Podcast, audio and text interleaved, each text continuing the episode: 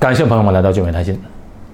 在新加坡以后养老靠自己，退休三大支柱那一期的节目当中啊，我给大家科普了在新加坡的基本的退休金制度。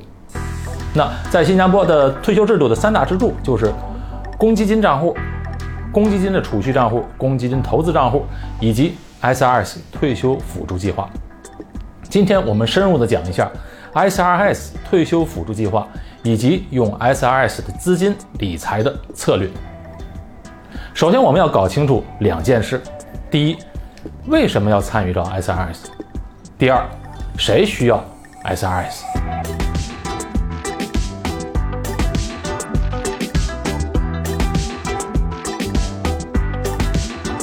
先来说第一点，为什么要参与进 SRS？它的优势是什么呢？其实啊，它的优势就是省税。没有其他。至于说用 SRS 可以做退休规划、财富增值等等等等，那些都不是重点，只有省税这一条是重点，也是唯一的优势。因为退休规划、财富增值用其他方式也可以做。SRS 的优势就是可以做个人所得税的减免，这也是政府吸引人们参与到这个计划中的最大的吸引力。那新加坡的个人所得税。征税采用的是递进制的税率，换句话说，收入越高，高的那部分只要稍稍做一些减免，就能少交不少税。那第二点呢？谁需要 SRS 呢？了解了以上 SRS 的唯一的优势后，那谁需要这个东西就比较清楚了。就是如果您通过 SRS 减免后，能够减掉不少的个人所得税的负担。那样的话就值得做，比如，如果您的收入非常高，通过公积金以及其他所有的税务减免之后，还需要交不少的税，那么再进一步的通过 SRS 的税务减免之后，能省税，何乐而不为呢？还有一种情况，可能您的收入啊是中等水平，但是并没有其他什么减免项目，比如您是单身，没家庭，没小孩儿。或者呢是外国人在新加坡的工作的身份，在新加坡呢也没有公积金的账户，不像本地公民和 PR 进入到公积金账户的收入是免税的。这样的情况其实也可以参加到 SRS 的计划当中来。但是如果您计算后发现已有的减免项目足以了，足够了，缴税不多很少，那就完全没必要做 SRS。退休后每月到底需要多少钱？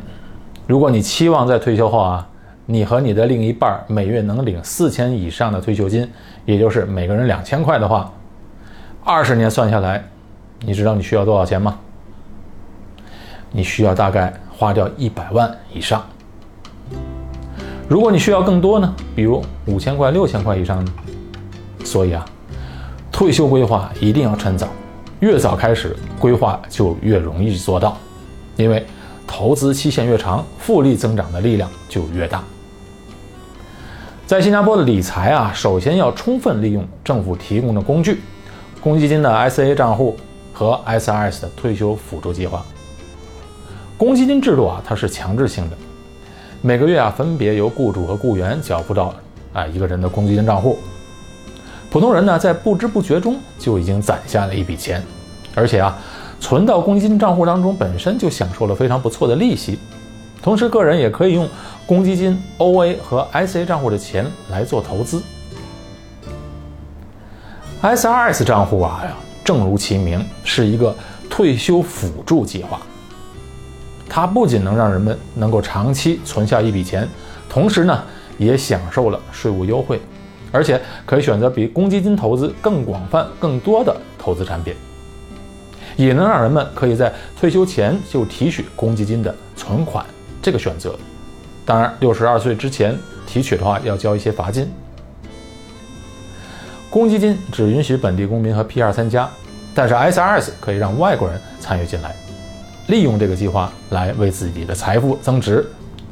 而且外国人可以存到 SRS 账户的金额上限更高，每年目前的上限为三万五千七百，而新加坡公民和 PR 的存款上限为每年一万五千三百。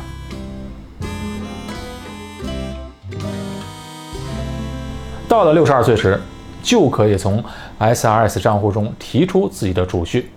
不过要记得啊，到那时候千万不要一次性的把所有的钱取出来，因为那样的话需要补交很多个人所得税。因为 SRS 的设计呢，就要延迟交税。设计 SRS 的意义就是为了将来的退休金做储备，所以最好是分十年慢慢取出。为什么呢？因为 SRS 提款规定是。到了退休时，每年取出的金额只收取百分之五十的个人所得税，这笔个人所得税当初啊已经省下来了。如果退休后你没有其他的应缴税收入的话，如果每年从 SRS 账户中取出不超过四万，就是免税的，因为每年取出四万，按照百分之五十计算，还剩下两万。那对于首两万的收入，新加坡是不征税的。我们看到这个图表啊，其实不是完全正确的，因为这个图表并没有算入投资收益。SRS 的钱啊，要到六十二岁才能取出来，所以不可能一直放在银行里面放着贬值，一定要做个长期的理财规划。那既然是长期，而且是十年以上的规划，就可以投在相对风险较高、收益较高的投资标的。假设。如果能长期取得每年百分之六的收益的话，到了六十二岁时，需要存够多少钱，能够让您每年取出四万块钱花呢？而且一取就是十年。答案是二十九万五千块钱。